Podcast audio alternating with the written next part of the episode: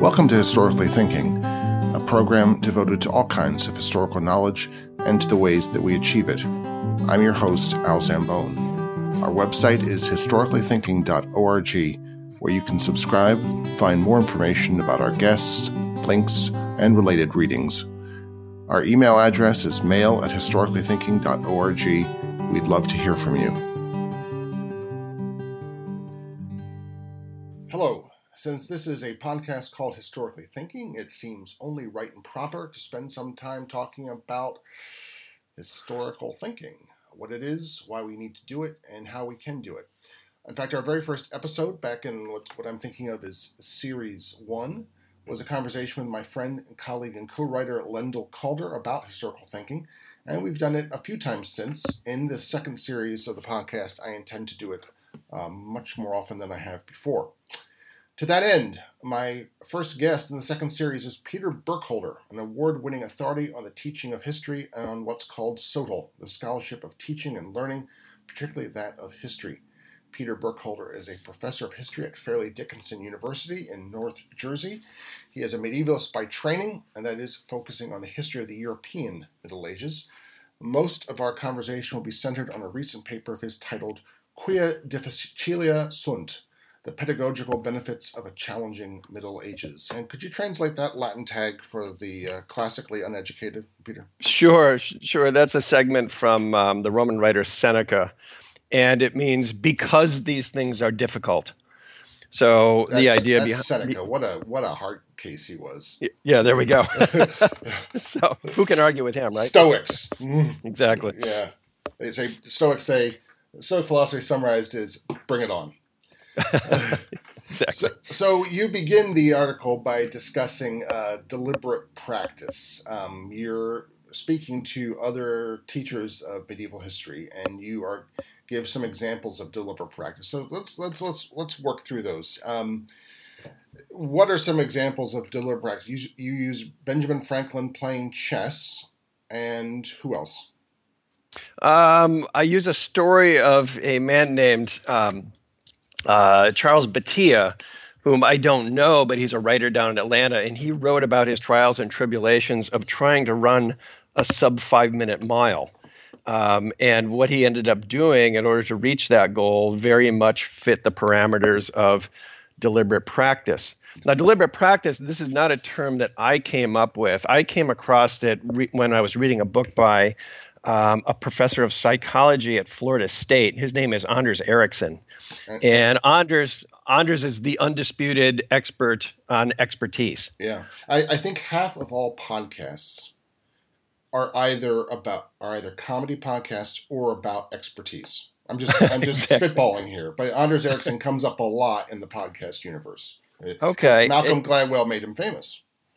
Yes, that's true. Although Malcolm Gladwell actually misused some of Anders Ericsson's findings. So there's some irony there. Yeah.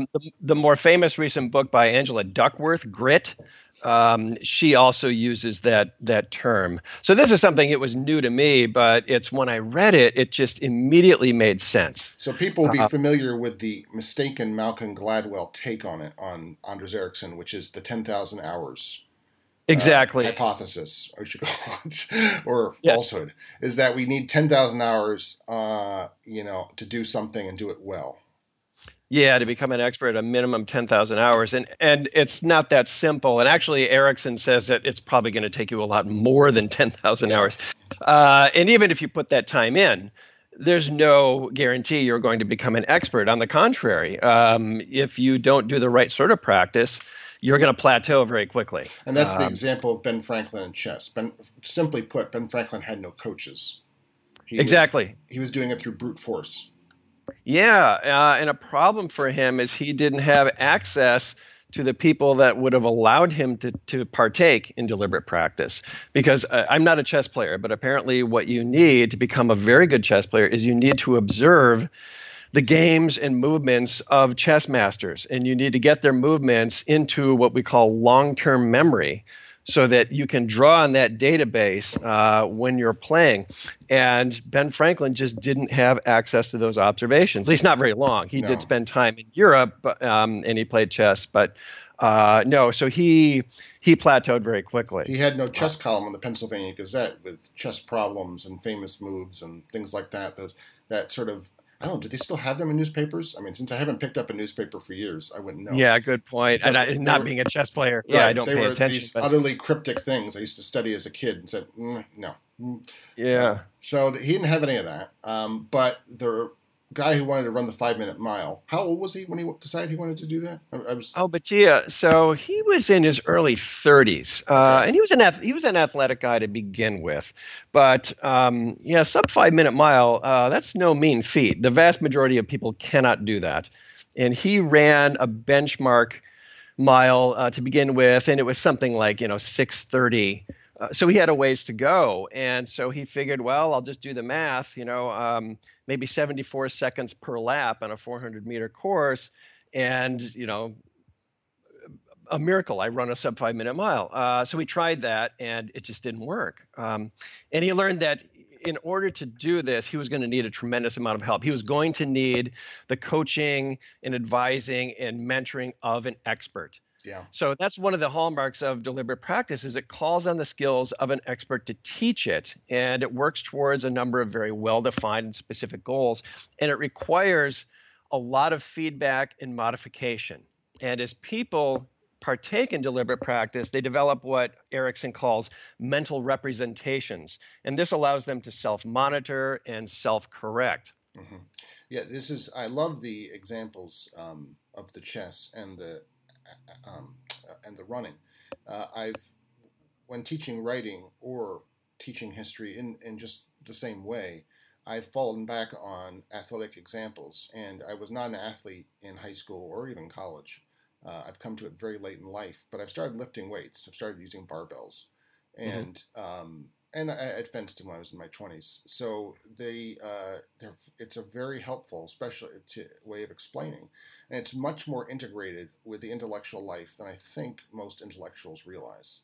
Mm-hmm. The models and the messages are, I can teach, in some ways, I think I can teach football players and baseball players who understand training and discipline.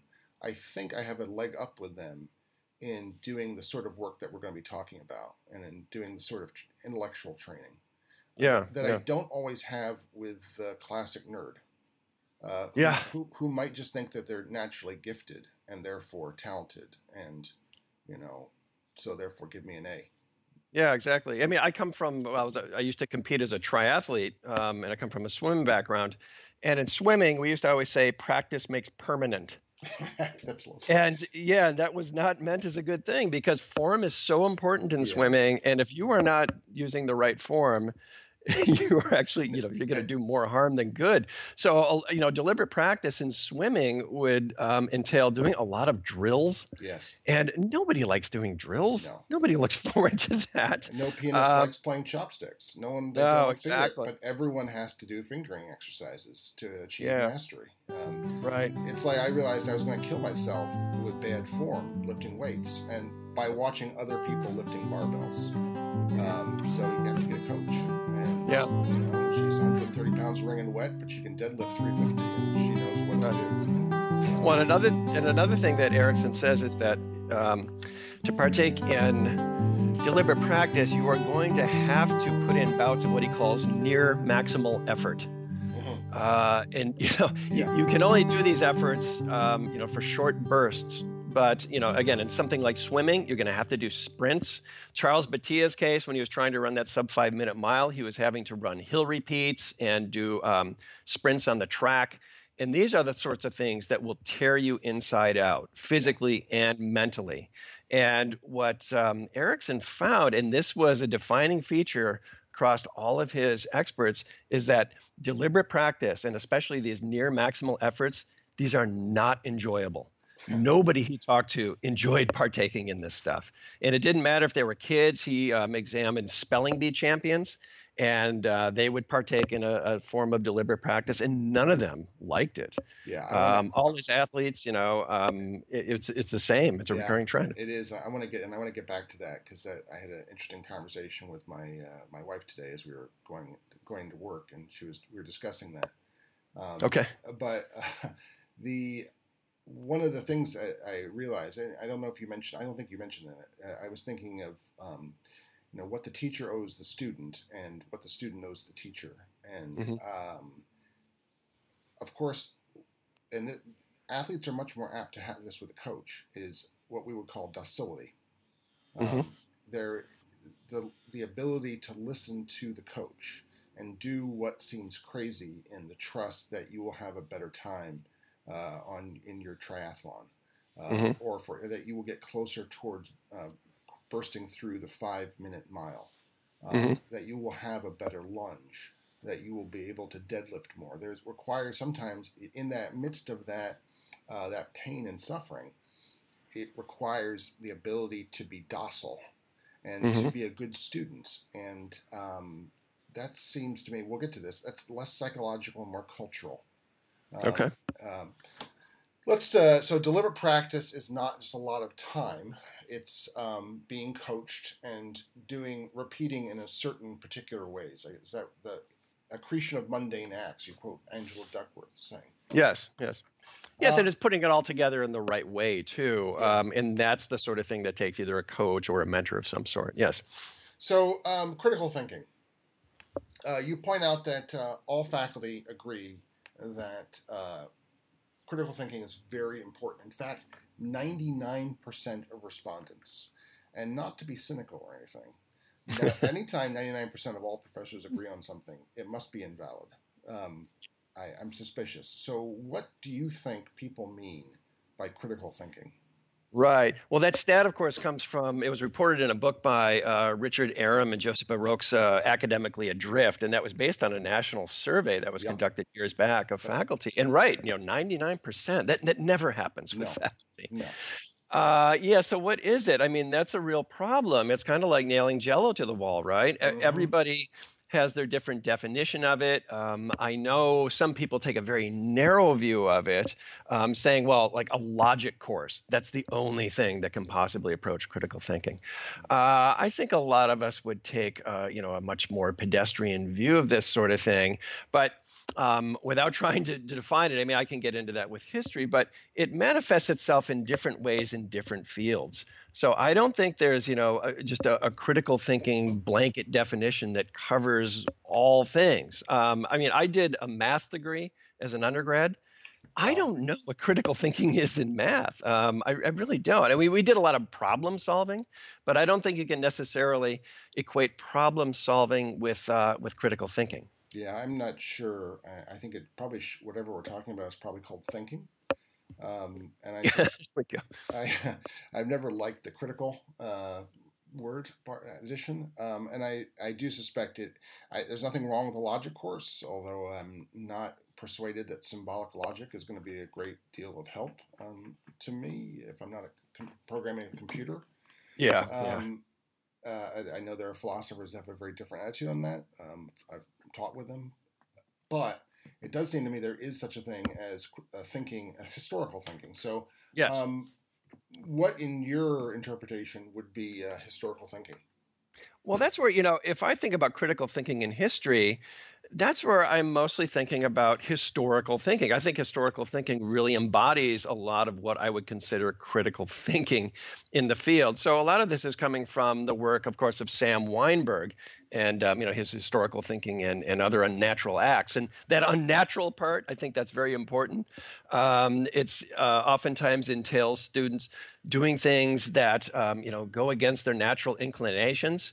It evokes such terms as that Ken Bain uses in his book of expectation failure, where what students bring to the class is not going to be sufficient for what they need to do there. So anyway, in historical thinking, I kind of break it down into two things. And, I'm sure, other people would disagree with this. They would add other things, take some out. But the first part I would say is a person's, willingness to embrace the ambiguity of primary sources.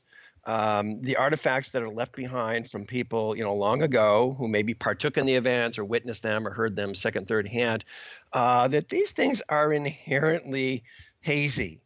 And for students to read like historians, they have to recognize that and need to be able to deal with it. Now, that takes a long time. I work with students, history majors, through 4 years worth of classes. And even at the end of 4 years, they're not experts in this stuff. If they want to become experts, they're going to have to go through grad school and, you know, then probably work as a professor for a few years. And then there we are at about the 10,000 hour threshold thereabouts, you know.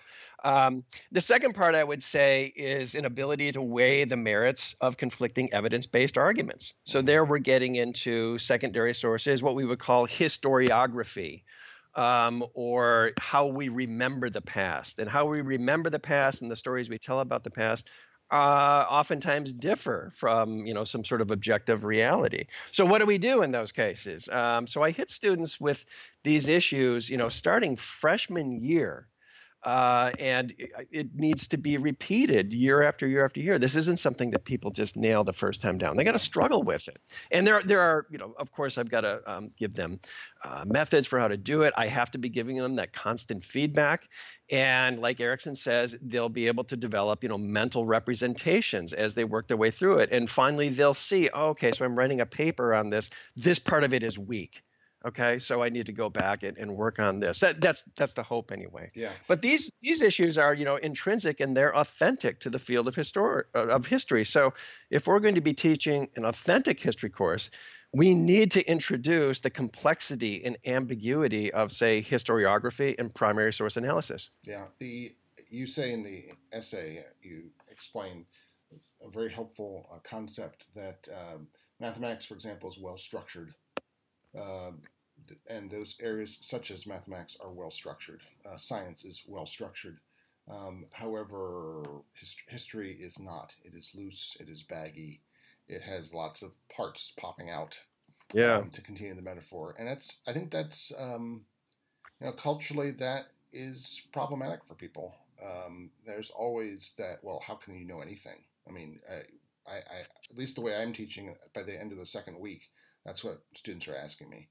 Exactly. You get into issues of what we call epistemology. That is, how do we know what we say we know? Is it just a matter of, well, you know, early civilizations start along riverways? Okay, you know, fact. But how do we know that? How do we know that that's the case? And that's, you know, that's a classic problem that I work with students in a freshman level class. And that is a much taller order than just saying, okay, here's something, know it. Tell it back to me. Yeah, I just recorded a podcast with Adrian Goldsworthy about his book on Hadrian's Wall. And of course, turns out we don't really know what the wall was for. I mean, really, what was it supposed to do? Well, you know, it's, and he quoted to me in the course of the conversation, one preeminent archaeologist of Hadrian's Wall, he had said to, you know, the more I do on this, the more I'm confused. And the archaeologist says, yeah, that's good. This guy's entire life has been studying the wall, and he just gets more confused about its ultimate purpose. I mean, why is this wall so big here? You know, what's the threats? You know, why is there the wall between the Danube and the Rhine so small and primitive compared to Hadrian, et cetera, et cetera? You know, it's very, very confusing. It's baggy. It's ill-kempt. Yeah, and I think that is a marker of expertise, too, when you realize the limitations of what you know or what we can know. And a lot of students don't think that way, especially beginning students. They have a dualist mindset. Things either are or they aren't. There's no gray area. Yeah, that's why when Lendel Calder and I, and when we I borrowed this from him, like a lot of things I do when I'm teaching history, I think the final sort of move of 7 moves that we want to see in students is humility. Mm-hmm. And that's hard to find in professionals, let alone undergraduates. Yeah, exactly. But that is a necessary final intellectual move is, I think, humility. Mm-hmm. So you point out that the hard realities of deliberate practice, one of them is that confusing people has learning benefits, but they don't like you. Yeah, that's not based on my findings. That was a researcher named Derek Muller, but you know, we put that under the rubric of confusion studies. And yeah, he found out that a certain amount of confusion actually has pedagogical benefits. Now, you wouldn't want to confuse people so much that they just lose all hope. Mm-hmm. But, you know, if somebody asks the question, answering the question with another question, for example, that puts it back on the learner, well, that's the sort of thing that can frustrate learners, but is actually probably a good thing. Thinking, getting better at anything, if you want to get better at something, it's going to be inherently hard. There's just no two ways about it. And then you quote a bunch of writers talking about Stephen King, Amy Poehler. I get what I get out of talking about how hard writing is and how hard thinking is. And what I get out of that is that, you know, if you do it right, like anything else, it's work. Writers do whine a lot about working. Maybe most of us who are writers or some sort of writers, maybe we thought it was going to be easy. But I often think, man, this is a lot more like farming than I thought. I agree 100%. When I'm working on manuscripts, when I'm in the moment, it's hard. It's frustrating. Yeah. When you're done and if you're happy with what you produced, okay, then there's a certain amount of elation there. Sure. But, getting people to think about how they feel in the moment, well, that's the type of thing that it's very hard to get at. But when people are honest with themselves, it's not a lot of fun. And there's such romanticism mostly encountered in first-year students. The belief that they're going to wait until they get inspiration, there's going to be the daimon will descend upon them and everything's going to pour out. And graduate students believe that too. God help them. And the fact is, it's they're like, it's not. We're not clipper ships. We're tramp steamers. They're kind of rusty, don't look so great, but they do about 10 knots an hour each and every day. Yeah, good analogy. Yeah. Well, and some of the, this comes out of cognitive psychology too. Daniel Willingham, who's at University of Virginia, very well-known expert on these matters. He points out, among others, that look, our brain is designed not to think. Our brain is mostly designed, to just regulate our basic health from moment to moment. A tremendous amount of our brain is devoted to vision, which is probably why a lot of students think they're, so-called visual learners, when such a thing probably doesn't exist. Right. But it's designed not to think, and it's very hard and unenjoyable when we do think. So this isn't, I can see this certainly, but I'm glad to know that this is actually based up by or backed up by some pretty good science. The excruciating efforts. This is I referred to this. I was talking about this with my wife. So you can be in a educational program that really emphasizes rigor and hard work, and yet there is. And she's in such a program, and yet there's always a countervailing tendency, and I felt it too, that you get compassionate, or you want to say let up, you want to sort of give in just at the moment when they should really be training hard. That's partly human, but I think it's also partly cultural. It's, as she put it, it's a response to distress. So there's a certain cultural response to distress we have. We don't like seeing the kids in distress. Yeah. In a way that I think, God knows, my father and certainly my grandfather would find puzzling. And on higher education campuses, I think this is even more so. Say what you will about all the things swirling around college campuses, but there is a deep desire to prevent distress on the part of undergraduates, often for very pragmatic reasons of marketing and business, quite frankly. There are plenty of college presidents who don't want to cause distress to the customers. Yeah, no doubt about it. Your response. Otherwise, okay, no doubt. It's as simple as that. Okay. Yeah, no, I think that is all. There's sort of a customer service mindset that has infiltrated, the academy. But we are terrified of losing students. And that's true. Of enrollments. History enrollments have plummeted. You know that as well as I do. A lot of this is learned too. I'm not necessarily blaming the students that if they've come from, a K through 12 situation where they were mostly just having fun and they got good grades. why would they change? Exactly. Or even in college level courses, you know, a lot of college level courses, Arum and Roxa were finding out that, well, their critical thinking abilities don't go anywhere during college. If you look at surveys of employers and where college students are falling apart, well, basic things like communication, you know, yeah. that a college grad is a very poor writer. So a lot of times they're clearly not being pushed very hard. And I think a lot of times it's a logical response from students to say, well, you know, why should I put in all sorts of efforts if I really don't need to? Yeah. And this is what my only, I think, addition to your argument, it's like a separate paper really though, is the need for departmental culture. It's hard enough to implement this. It's very hard to implement it in your courses when you've got, say, 8 other colleagues who do not. Mm-hmm. And it's hard to give a there's no particular lived reality in the department, let alone the college, for why people should do that. It's just that freak Professor Zambone or Professor Burkholder. Right. Why should we? And then you go back to other classes and things are nice. Yeah. It really requires the creation of a plausibility structure, to use Peter Berger's, I think, term, in which this is the way that things are done in this department. I mean, it's easier to think about departments than colleges in that way. Yeah, no doubt about it. So you're right. There is an institutional culture. Some places are very well known for doing this sort of stuff, like Worcester Polytechnic. We had some experts from them come to campus about a month ago, and they were talking about their, problem-based curriculum, where they do have a whole curriculum which is devoted to a certain type of teaching. So, you know, it can be done, but that takes a lot of effort. It takes a lot of buy-in. And I think a lot of places, you know, are just not going to be willing to do that.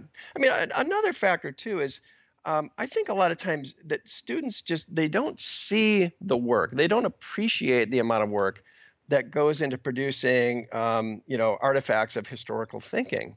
So they've been brought up to think that, well, you know, doing well in history is a matter of just knowing a lot of history. Yeah. So they don't know. So we can forgive them for that. You know, they get a textbook.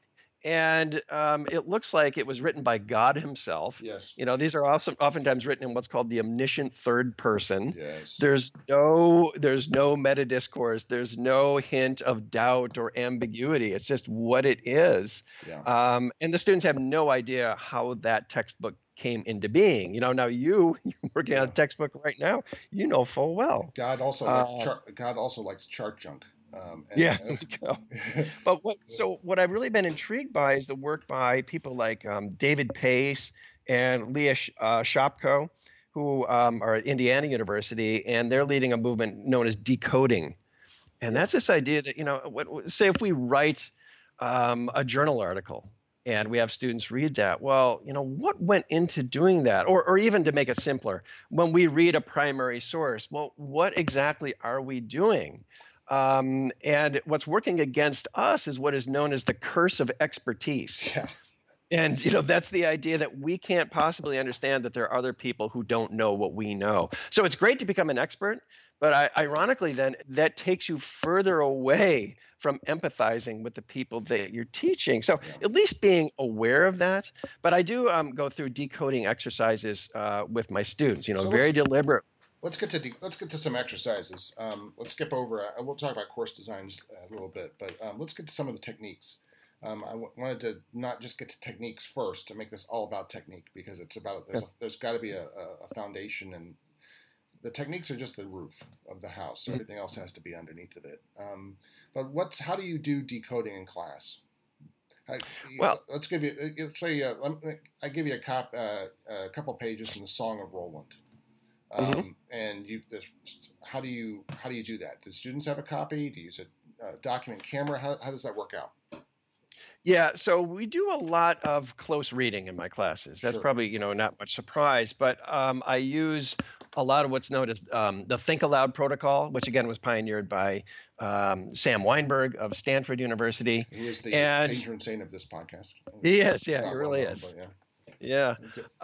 And this is this idea that, you know, as you read a text, you have to voice whatever ideas are coming to your head at that given time. So Wineburg talks about how when you read something, there's actually two readers at work. There's just the reader. There's the one who's, you know, reading the words on the page and making grammatical sense. But then there's something called the mock reader. And the mock reader is the one who's asking questions about it, you know, looking for internal consistencies or inconsistencies, asking such questions as, well, how would an author know that? And in experts, that mock reader is far more active than in novices. So I have students do think aloud protocols. Oftentimes, the first time I introduce it, I describe the protocol to them, and I have the students give it a shot. And, you know, they fall all over the place. It's very awkward. Now, what's that? I'm sorry to ask the little nitty gritty of this, but how many kids are in the class? Do you do that in small groups? I mean, yeah, in small groups. So, yeah, I teach at a small liberal arts college, so the class is maybe as small as 10. Mm-hmm. They may be as large as 30. So I do that in small groups, usually with, you know, threes. One person does the think aloud exercise. Two other people observe, and then I have them time it as well. And see how long it takes the students to make it through the text. Now, students in my historical methods class, they helped me come to this conclusion that a lot of novices are what we called west to east readers.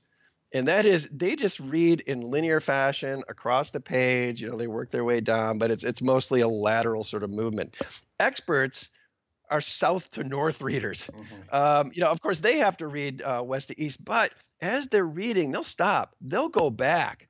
So if you put eye tracking software on these people, the experts would look very schizophrenic. You know, their eye movements would be all over the place. But the novices would at least be a nice line across the way. So students go through this. You know, predictably, they don't have much to say. Mostly they're reading, you know, you mentioned the Song of Roland. Well, they'd be reading that for content. They'd be reading it for factual material. They would assume it's true. Right. It wouldn't be a very sophisticated reading. Then what I'll do is I'll say, okay, now I'm going to read that same passage. And I want you people to time me. And then we're going to compare.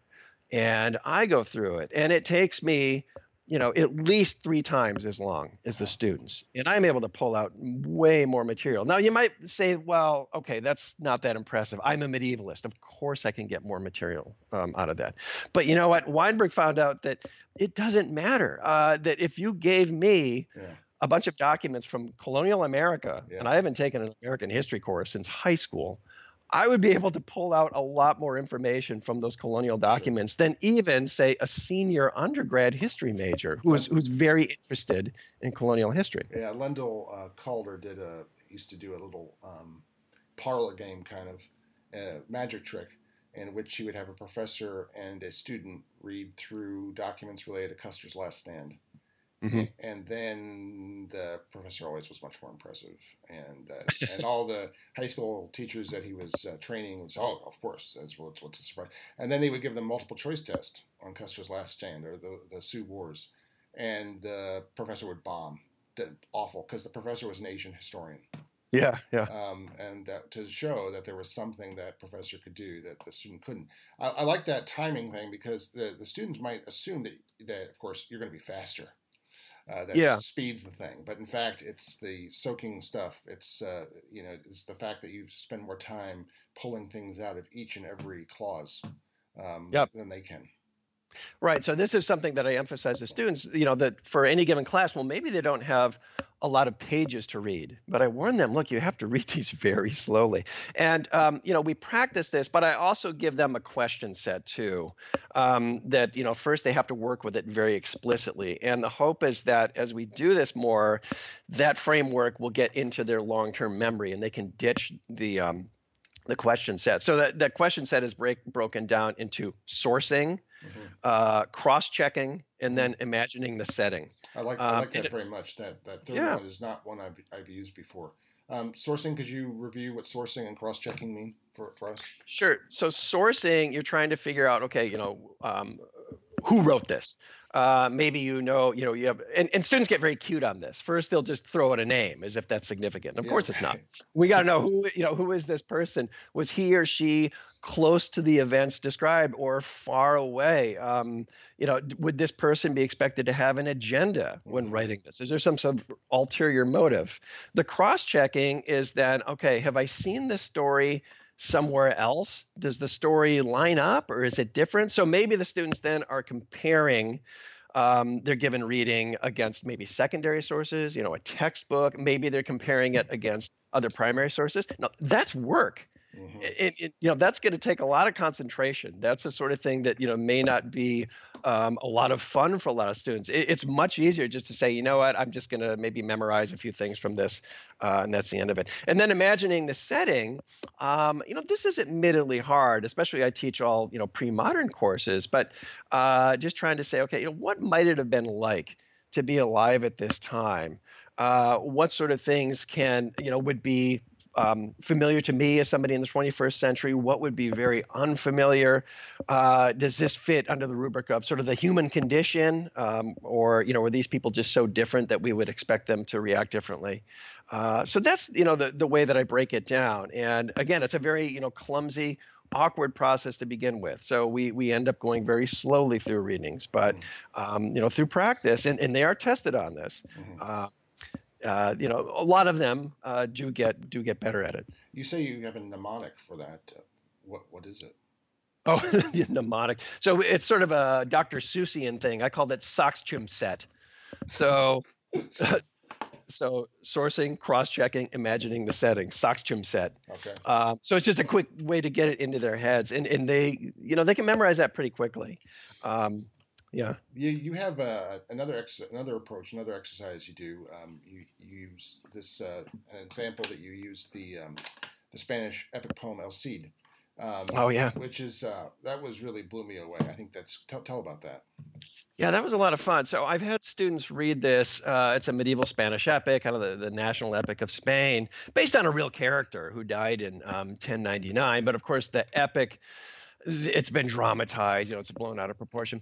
But it's telling the story of relationships, one aspect of the story, relationships between Christians, Muslims, Jews. And I've had students read this, and write papers on it, and they were okay. But what I was trying to get them at was, what seemed to be driving these people in their interactions with one another? Because sometimes they're friendly, sometimes they're hostile. Was it, what is the role of religious difference? How are economics driving things? And the papers, in previous years were all right.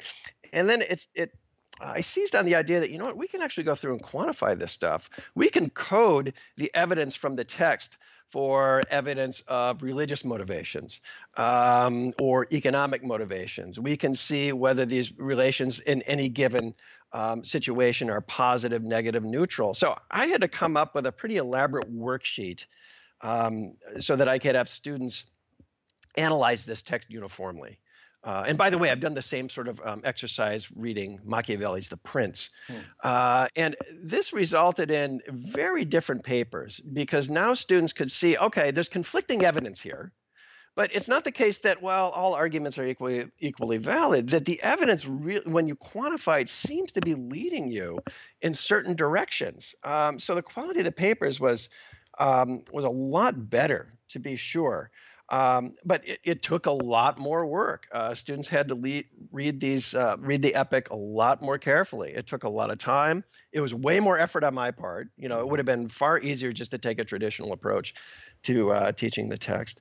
But I think the payoff was pretty good. So I'm working on writing that up into an article right now. How long did it? How many weeks did it take you to do that? Let's see. I think it was about 3 weeks. And that's the problem when you got a lot of material to cover.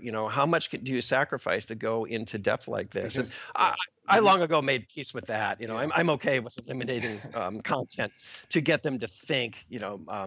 Much more on a much more sophisticated plane. Because there's the immediate response to that stimulus of hearing it took 3 weeks is, oh my God, I can't believe that you spent 3 weeks on medieval Spain. Right. There's so much else to cover. But that's the buy-in that has to be achieved, and we can talk a little bit about that at the end, towards the end of our conversation. What's another practice that you've been implementing that you find satisfactory or you think it's worth pursuing? One of the things that I've done for a number of years now, and I did publish an article on this in the History Teacher years back, and it was in a history methods course. You know, in a methods course, well, I really wanted to focus on methods.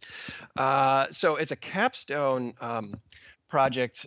My campus is on a former Vanderbilt family estate. And we still have the archives of the family. The family lived there from about 1890 up through the 1950s. And, you know, with a very rich family like that, they left behind, you know, a lot of paperwork. And these are unedited. They're at our library. So this gave me a chance to get students, you know, into an archive, and they're dealing with, you know, things that are handwritten, chicken scrawl, the rest. But that in and of itself, I don't think was enough. What I did is I imposed a certain framework on this, and I used a method that not even all medievalists know it, but it's called diplomatics. And it's a very, very meticulous approach to document analysis. And this is the sort of thing that, I mean, it just comes out of left field to the students. Yeah. It has a very steep learning curve. Describe diplomatics. That's taking me back to my MA in medieval studies. That's old school. Yeah, it really is. So I learned it from my professor, who learned it when studying, you know, for a while at the Sorbonne. As you read these documents, you effectively break them down into what we call acts, ACTS. These are, you know, discrete actions, and each one of them has to be dated. We have to indicate where this act took place, who all the participants were, the witnesses. We got to give a description. We have to cross-reference it very systematically with other acts for, you know, that's that cross-checking to see if we have consistency here. We have to give an entire manuscript tradition. It's very exacting. Yeah. But boy, when they use that method, they get so much more out of these documents. And I've had them write, you know, reflective essays at the end on this. And, you know, they're all pretty much the same, those essays. They say, look, this was really hard. And, I don't know if I'd do it again because it was so much work. But this got me looking at documents in just a completely new way. Mm-hmm. There's no way that it can't do that because it's a completely unnatural method for them. Yeah, I think I really need to go back and reread all my notes in diplomatics. It's something that I really think that American historians, I wish they knew it and could... We could teach it and actually do it ourselves, because I think there's a lot of possibilities in doing very old things like that. Yeah, yeah. As we wrap up, I'm curious, what would you say, hopefully to the professor who's, I usually ask this question when we're talking about this, a professor who wants to try something new, they're a little horrified that you spent 3 weeks on El Cid. Why is this worth it? Well, I'm interested in having students, you know, approach the field of history, as I mentioned before, you know, on a more authentic level. This is what drove me originally to teaching this way. My first few years of teaching, I was like, you know, pretty much anybody else out of grad school. Grad school, I think, prepares you very poorly for teaching. Shock there, yeah. Yeah, and my first few years, I was commuting to a campus. It was about an hour commute each direction. So at the end of every day, I always had a lot of time to reflect on, you know, how that day's class went. And I was viewing myself as a bit of a fraud. I was like, okay, I know there's way more to history than this, and yet I am not doing it. You know, I've over-designed these courses. I put in primary sources, but we never get to them. If we do, the students have no idea how to read these things. So I was very fortunate in that we had a SOTL group, a Scholarship of Teaching and Learning group, begin at my campus right about the time I was having these crises. So I was able to work with other people. You know, I found out there are other people who were having these issues too, basic issues of teaching and learning. And, you know, we had a community. And then I found out, you know what, there's a tremendous amount of scholarship, pedagogical scholarship on these things. So, you know, my advice would be, you know, seek out other people who are interested in these things. Part of this is, you know, I think you need this just to know what to do. Part of it, I think, is pragmatic from a professional standpoint, because a lot of times these things won't go over very well with students, at least, you know, certainly not the first time. I've had things, you know, just crash and burn. Mm-hmm. So you might want to get some cover if they've got, say, a Center for Teaching and Learning who can give them some credibility in approaching these things and say, okay, this stuff, you know, is is based on the literature. It's, you know, yeah, maybe it's weird that a person is spending 3 weeks on this text, but you know what? We know that if you're going to have students get into issues of primary source analysis, well, you know, they're going to need that amount of time. Mm-hmm. So I think there's some very pragmatic things that people can do. But as well, I wouldn't tell anyone to do this just because, oh, they heard a podcast and this guy Burkholder's doing it. You know, they've got to develop their own sort of a philosophy of teaching here and what they want students to get out. So I had to do that years ago and figure out what is it exactly that I want my students to get out of any given class or an entire history curriculum. And those learning goals actually transcend the field of history. And that's made things a lot easier for me. You know, for instance, I want them to be able to write well. Well, that's something that's not inherent only to history courses. I want them to be aware of their own thinking and learning, you know, this whole metacognition. Well, I think that's something that would help students across any sort of curriculum. So there are ways, I think, to reach out to colleagues in other fields as well. There's a lot of synergy there, yeah. If you're on the lookout for it. Yeah. You've written a lot on this subject. Where can people find out more of what you've written? Get in touch with you, perhaps, for advice or clarification or something of that nature? Sure. Well, you know, I'm not on Facebook. I'm not on Twitter. I'm not on any of that stuff. I'm not afraid of technology. I'm just not on it.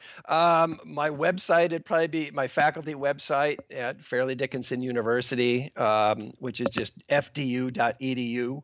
And then if they do a search for my name, Burkholder, you know, that'll pop up. So that's got a bunch of my publications there, and my email address is there. So I welcome anybody who wants to get in touch. Well, that's great. And I will have a link to that on the show notes for this podcast. And that brings it to a conclusion, I think. This has been Historically Thinking. Peter Burkholder, thanks so much for being our guest. Okay, thanks for having me. Appreciate it. For more historical thinking, go to our Facebook page, where you can comment on today's program and suggest ideas for programs to come. Please subscribe to us on Apple iTunes. And if you like what you've heard, please leave a review so that others can find us. Our program's editor is John Rudat. I'm your host, Al Zambone. Talk to you next week.